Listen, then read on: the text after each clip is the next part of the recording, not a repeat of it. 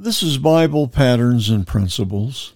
My name is Dan R. Crouch, and I am the pastor of Fountain of Life Community Church in Prescott Valley, Arizona. We are a classic Pentecostal church that believes the Bible is the only true Word of God and that salvation only comes through the person of God's Son, Jesus Christ. I believe the most important decision in your life is to accept Jesus Christ as your Lord and Savior. Repenting of your sins and giving your life to Jesus is the key to joy, peace, and success in your personal life. At Bible Patterns and Principles, my goal is to help you find the peace and comfort God wants you to experience. Let's look at our spiritual principle for today. In Philippians chapter 2, beginning to read with verse number 5, the scripture declares, Let this mind be in you, which was also in Christ Jesus, who being in the form of God thought it not robbery to be equal with God, but made himself of no reputation, and took upon him the form of a servant, and was made in the likeness of men.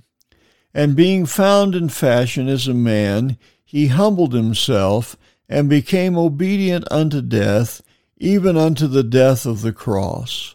Wherefore God also hath highly exalted him, and given him a name which is above every name, that at the name of Jesus every knee should bow, of things in heaven, and things in earth, and things under the earth and that every tongue should confess that Jesus Christ is Lord to the glory of God the Father.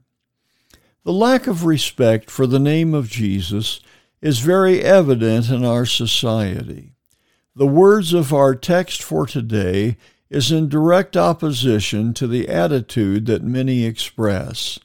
Jesus is to be respected and held in high esteem. Our text for today declares in Philippians chapter 2 and verse number 9, Wherefore God also hath highly exalted him, and given him a name which is above every name.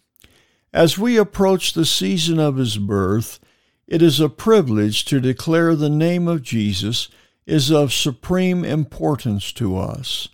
He is the only way to find salvation. There is no other name that is the gateway to God the Father. It does not matter what man says, one day every knee shall bow before him.